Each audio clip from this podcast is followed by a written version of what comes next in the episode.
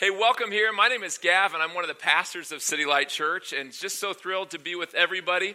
Uh, this is the second week of Advent, and if Advent is new to you, that's the season that the church celebrates traditionally the four weeks prior to Christmas, and it's a it's a season in the calendar in when we look at the four main attributes, the four benefits that are wrapped in the coming of Jesus. And those are hope, peace, joy, and love. And so last week, uh, one of our interns, Kent, did a great job speaking to us about the hope of God. And this morning, I want to talk to you about the love of God. And so if you would, please open your Bibles to First John chapter four. First John chapter four. I'm going to preach in English this morning, if that's okay with you guys. It's going to go better for all of us that way. Uh, we're going a little bit out of tradition. Uh, usually we celebrate love the fourth week, and I wish I had a great spiritual reason for why we're switching it, but it was strictly scheduling. And so this week, we're week number four. We're going to talk about the love of God this morning.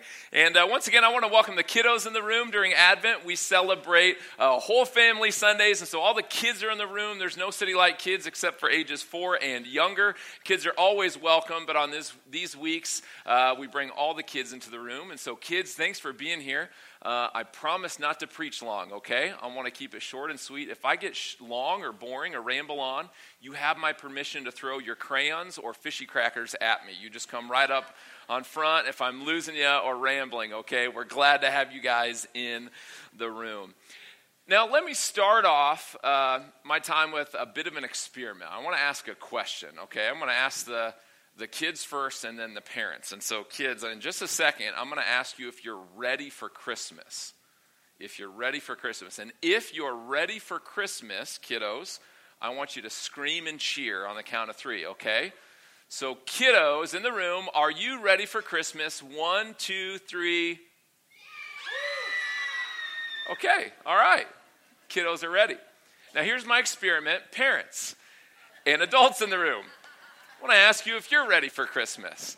And the question is not, are you excited for Christmas? It's, are you ready for Christmas? Okay, so I'm going to ask the question, one, two, three. You cheer if you're all ready for Christmas. Uh, adults in the room, are you ready for Christmas? One, two, three. Who are you? You're ready? You just blew up my experiment. You're telling me all of your shopping is done, all the presents, you're ready? You guys are ahead of my illust. Would you just be pagan and carnal for a second to prove a point that you're not ready for Christmas? Okay, well, here, here was my hypothesis, which was just proved wrong by my experiment. That's why you don't do experiments live in front of people. What I thought would be true is that in general, kids are always ready for Christmas. Isn't that true? You could ask a kid in June, are you ready for Christmas? Yes, kids are always ready because for kids, Christmas is largely about getting.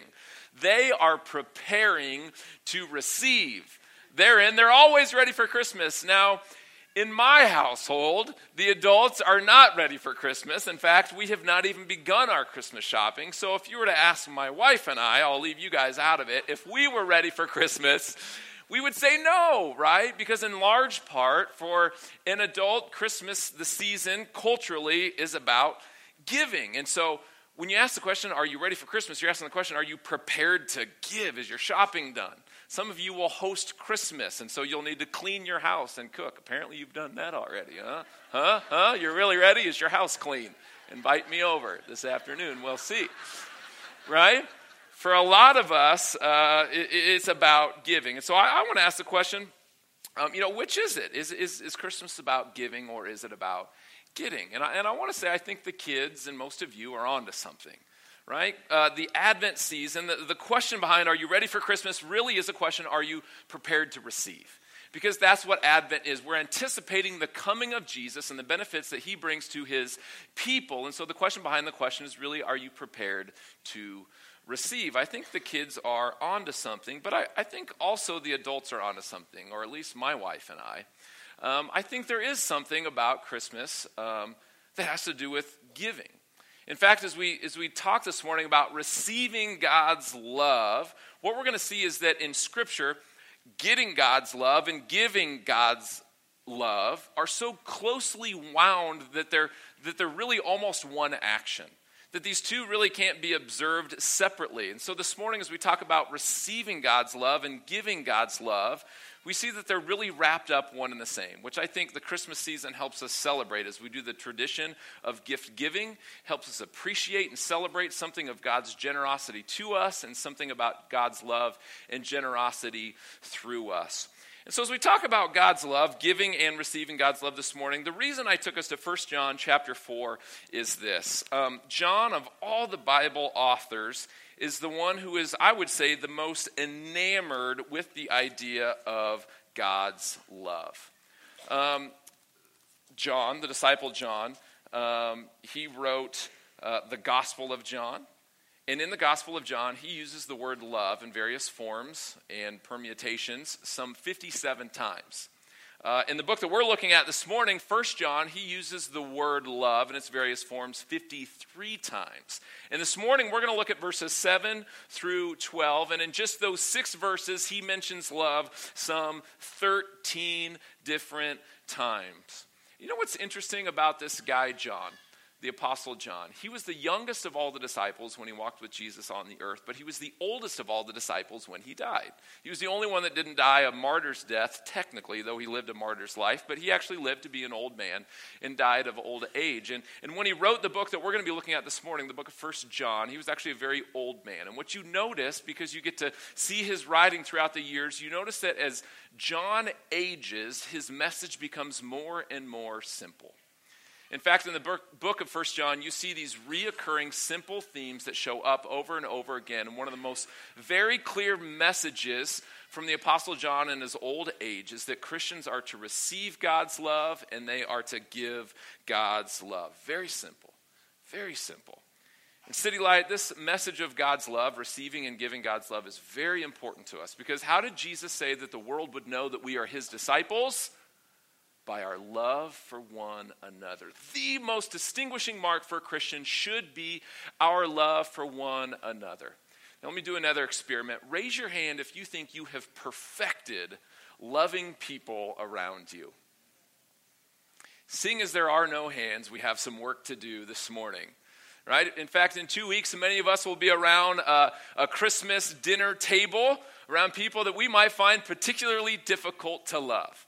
Maybe your goal this year is just not to choke out a family member before the pie is served.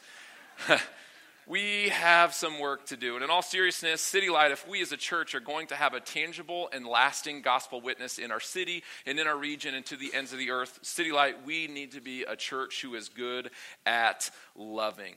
And so we're going to take a look at these verses this morning. We've got six verses. I'm going to break it up into three different chunks, uh, not because that's what you're supposed to do in a sermon, but because I believe these are the three main emphases that John is driving home for us this morning. And I'm going to sum them up as the who and the do and the cost of love. Yes, my third point doesn't really flow with the first two, but that was the best I could do this week. Give me some grace. Show me some love. The who, the do, and the cost of love. Point number one, I want to talk to you about the who. It's going to make more sense to you in just a second, the who. Uh, to get there, let's take a look at our text together this morning now in English. Look with me uh, in verse seven. John starts his section on love this way. He says, "Beloved, let us love one another, for love is from God. And whoever loves has been born of God and knows God." Now I want you to jump down to verse eleven. He says almost the exact same thing. He starts it the same way. In verse eleven, he says this, "Beloved, if God loved us, we also ought to love one another." Now leave that verse on the screen if you would. Kathy, let me ask you guys this. In, in this section, the love author's Magna Carta text on love, wherein he commands God's people to love one another, what is the very first word he drops into this section? What's the first word? It's on the screen. First one is the one before all the others. Beloved. Beloved. Before he tells us to do anything, he actually stops and he tells us who we are. He says, "Beloved." In verse seven, he starts the command, "Beloved." In verse eleven, he starts the command with "Beloved." Now, I want you to notice, before he tells us to do anything, he tells us who we are. John's intentional about this. I don't think he's just trying to be polite or trying to be kind. In fact, I think that's kind of awkward just to go around and call people beloved. Beloved, beloved, beloved. That's weird. No, I think John is being very, very intentional about this. He's being, being very thoughtful because he's going to tell us that we need to love each other. But before he does, does that, he's going to tell us who we are. We are beloved. And the reason I think John does that is because he knows this about the human person, that our actions, the things that we do, the way that we live our lives find their home base. They spring forth from our identity, who we think we are. And so John is simply saying, I, I think if, if we're going to be a people who love others well, we need to realize how loved we are. Before we do the do, we need to understand the who, that we are, in fact, Christians, God's beloved. To put it a little bit more poetically, the who comes before the do. Any Doctor Seuss fans here? A few of you. Yes, a few of you are Doctor Seuss fans. So am I. So in light of that, I've written a poem in uh, in the, uh, what would you call that, the cadence and the rhyme of my favorite poet, Doctor Seuss. And so to illustrate my point of the who and the do, listen to this poem. It says, Nick and Sally were worked up one night. They had had a long fight about which one was right. Nick swore it was his way. Sally said he was wrong, and they yelled and they fought and they screamed all day long. I'm right, Nick commanded. You're wrong, she replied. So he took her best doll and he threw it outside. And he stomped in the mud and he smeared it all on the doll. But that is not all. Oh, no, that is not all. She grabbed his new bike and rolled it over a cliff. It rolled end over end and went thump in a ditch. Now the doll was a mess and the bike was all ruined. And Sally and Nick both said, what are we doing? We learned in Sunday school we're to love one another, but we end up hating and teasing the other. Love is a verb that we want to do, but we try and we try till our trying is through. Then just like that came the cat in the hat. I've got some good news, said the cat in the hat. I love that you want to do all the do's. The Bible does tell us to obey. That is true. But before you despair about failing the do's, there's something more important. It's gospel good news. See, before you can start to do all the do's, you need to begin with a thing called the who. The who is the you apart from the do. It's, it's what you are because God says it's true. You're a son, you're a daughter, you're a child of the King, you're a saint, you're accepted, you're an eternal being. Nick and Sally, if you want to love one another, the place that you start is the love of the Father. You're God's beloved. He's wild for you, and it's not because of the things that you do. It's because Jesus came down and paid for your sins. He stepped into your place. In his victory, you win. He loves you. He loves you. He loves you, you see. Before we've done anything, he loves you and me. Now let that sink in. Let it get in your bones. Tweet it out to your friends from your fancy iPhones. Think about his love when you get out of bed, when you work, when you play. Get it stuck in your head. Let it shape you and mold you and form you all through till without a doubt you know that's your who. And then from your who, from the core of your being, you'll start to do all the do's and you'll find it quite freeing. I see, said Sally. Me too, said Nick. And the cat said, let me sum this all up real quick. You have to do the do's, that's true, but the do's will always spring forth from the who. Identity is what gives life to behavior, so remind yourself of the love of your Savior. You're loved by the Father, paid for by his Son. Now take a deep breath and go have some fun. Let the love that you show and the do's that you do come from your who, God's love for you. Doctor Seuss.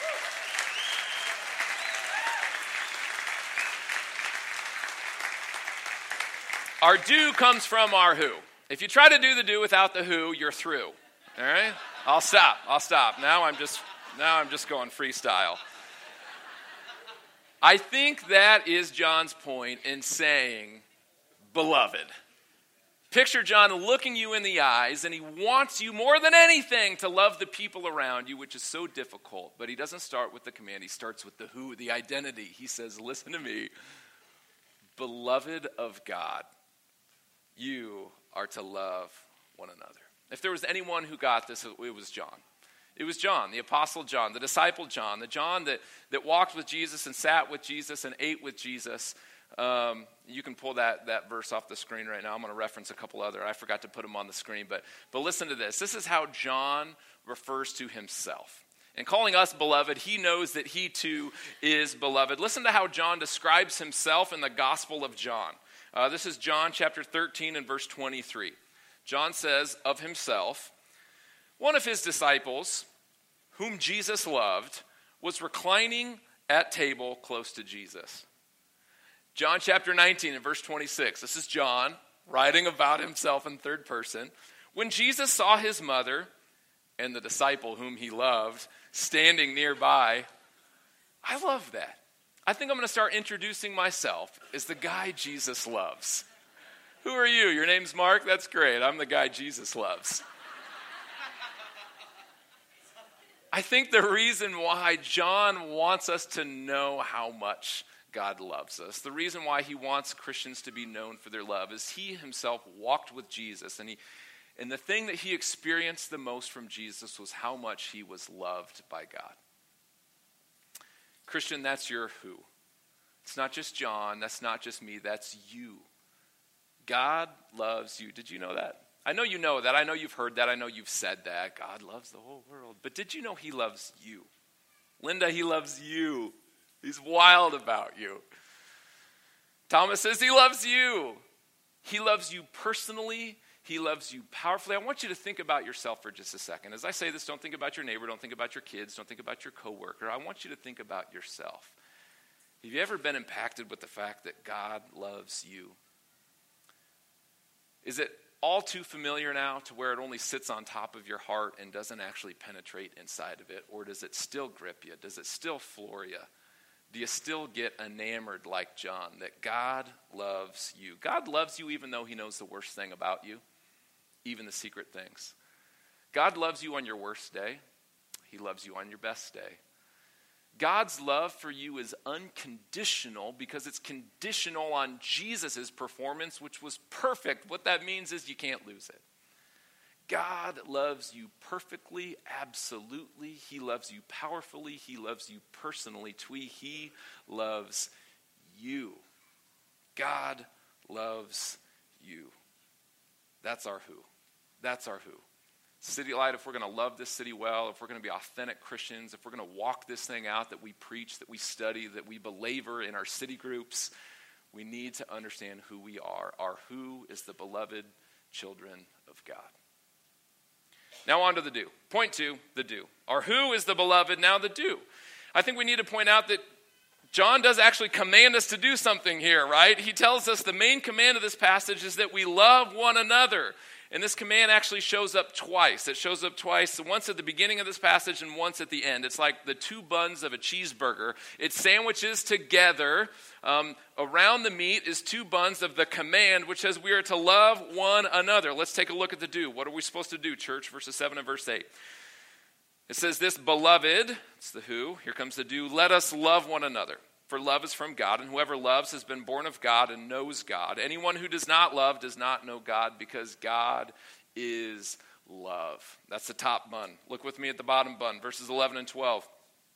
He says again, beloved, it's the who, here comes the do. If God so loved us, we ought to love one another.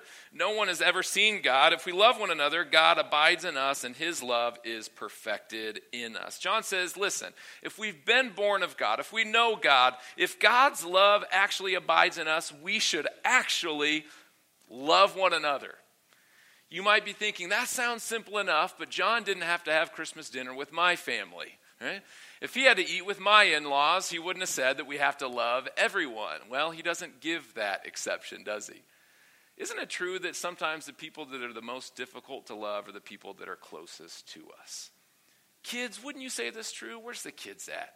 Is it easier to be nice and kind to your friends or to your siblings if you have siblings? Is it easy to be nice to your brother and sister? It can be hard at times. It's much easier to obey your teachers than it is your parents. It's the people that are closest to us that are often the hardest for us to love. But John says, if we know the love of God, we will love one another. This is the distinguishing mark of the Christian. Now, I know I haven't really defined love, right? We're letting it dangle out there as this squishy idea right now, and I'm fine for that. And my third point, I'm going to give some definition to this idea of love. But let me deal with it still in its broadest form to just simply ask the question at this point in the sermon, do the people around you feel loved by you? right? I think there's a lot of different directions we could go at this point in the sermon, um, but I don't want to overlook the most obvious or the most simple because it's right in front of us. And that's just this: do you love people? I mean, really, do you love people? Do they know that you love them? I want you to picture yourself at home for just a second. I want you to think about the way you interact at home from the lens of your spouse or your roommates or your kids or your neighbors, whomever might be around. Would they say, man, one of the most distinguishing things about that person is they love me? Would they say, wow, what they do with their time, their money, their words, uh, what they give themselves to really serves to make my life better. I feel loved and valued by that person. Think about yourself at work or at school. Kind of think about your typical day from the vantage point of a classmate or a coworker. If you were looking at yourself from the outside, would you say, man, that's a, that's a loving person? The way he or she uses his or her words, his or her actions really serves to build me up and encourage me and to make my life a little bit better. Would the people around you say that you are a loving person? Now, church, I want us to think about our church from the outside. Uh, what is our reputation in this city as a church family collectively? Uh, I know we're a newer church, but we're not that new. We've been around for a couple of years. We're on the map. We're on a radar. Word is out about city. When people think about City Light Church, do they think, man, that church, they love Jesus and they love my city? In five years from now, what will the reputation of our church be? Will it be known for love? The, man, they love each other. They love our city. They are a really loving church. Um, I think I can say we're getting there. If I, if I can just objectively say this, I think we have lots of room to grow, okay? I don't think we're batting a thousand on this, but I, I think as a pastor, I have this kind of, I feel like I get a cheat. I get this unique vantage point wherein I get to have all these touch points and see into some of the love that you guys have in this congregation for each other and for our city. And I have to say, um, it's just humbling because I feel like so many of you are discipling me on what it looks like to love people well. I get to see so many of you guys, the, the stories I could tell, I could go on and on and on of uh, the family that hears about a single mom and pays for her bills anonymously. Happens in our church. Um, the way people will see the, a family in need or a single mom in need and actually move them into their house rent-free. Happens all the time in our church. Um, to Mama Kay, who this last Wednesday served over two hundred meals to our City Light Club kids who are largely in this neighborhood and our City Light Middle School. Her own um, time, two hundred meals, absolutely incredible. The way you guys welcome each other into your homes, the way you share your lives and your food and your stories and your heart and your finances with one another, it's incredible. Some of you guys rode here on the City Light van from the City Mission. Some of you guys drove in on heated leather seats from the suburbs. But despite all of our diversity, the thing that defines us in this room, I think, is your love for Jesus and your love for one another. I love that. Beautiful picture.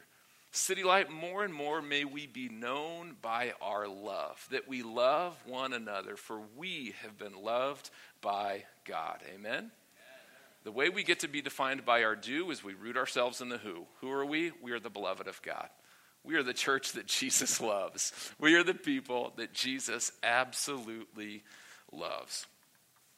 Point one and two, the who and the do. Point three doesn't rhyme at all. I want to talk to you about the cost of love, okay? Let's start to give a little definition to this love. What does this biblical love look like that we're talking about? What kind of love does John want us to love each other with? Well, in the middle of this sandwich that I talked about, we get the meat, okay? The meat is verses nine and ten.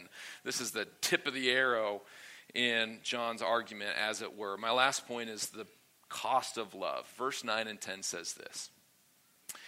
In this, the love of God was made manifest among us, that God sent his only Son into the world so that we might live through him. In this is love, not that we have loved God, but that he loved us and sent his Son to be the propitiation for our sins. What John is saying is that biblical love is not a social love or a sentimental love or a sensual love, but a supernatural and a sacrificial love. How was God's love made manif- made manifest among us?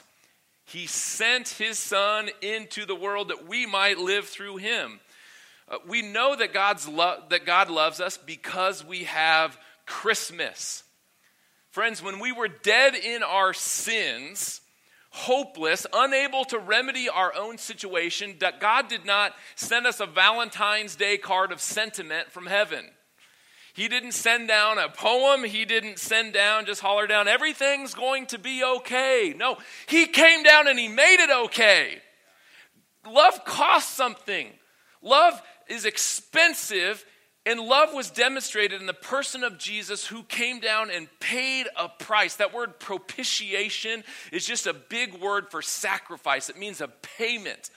What that looks like is this: there couldn't be love between us and God because we are sinful human beings, and God is a holy other God, separate in every way. He is holy and perfect, and we are not. We are sinful, and there cannot be love between sin and God. A price had to be paid. And rather than God just watching us in our despair, he came down and he paid the price. He came to the earth, paid the price or the penalty, the propitiation for our sins, the wrath of God upon the person of Jesus on the cross, so that there could be love between us and the Father. See, love is practical. Love gets its hands dirty. Love is boots on the ground. Love is costly. In City Light, I think John puts us this here, not only that we might worship and love and thank Jesus for his love, but that so we might also see a picture of love and how we are to love other people. What that means is that the love that we show will be costly. For us to show love, true love, towards those around us, there will be a cost. Right? Think about it, parents. You know this is true. To love your kids, is there a, is there a cost to that? Oh my goodness, I have three of them. Do you know how expensive kids are? Right? They will cost you financially. They will cost you emotionally. They will cost you some sleep. They'll depreciate the value of your home with markers in about thirty seconds. There is a, there's a cost to loving kids, right? Um, those of you who are married, is there a cost to love your spouse? There's always a cost. You can't win every fight, have everything your way, and really love your spouse. You have to pay something for that love. It's costly. It'll cost you your preferences. It'll cost you your right to win arguments. It will cost you your free time. If you're going to love, there is always a cost. And how much more, church, if we are to love our enemies?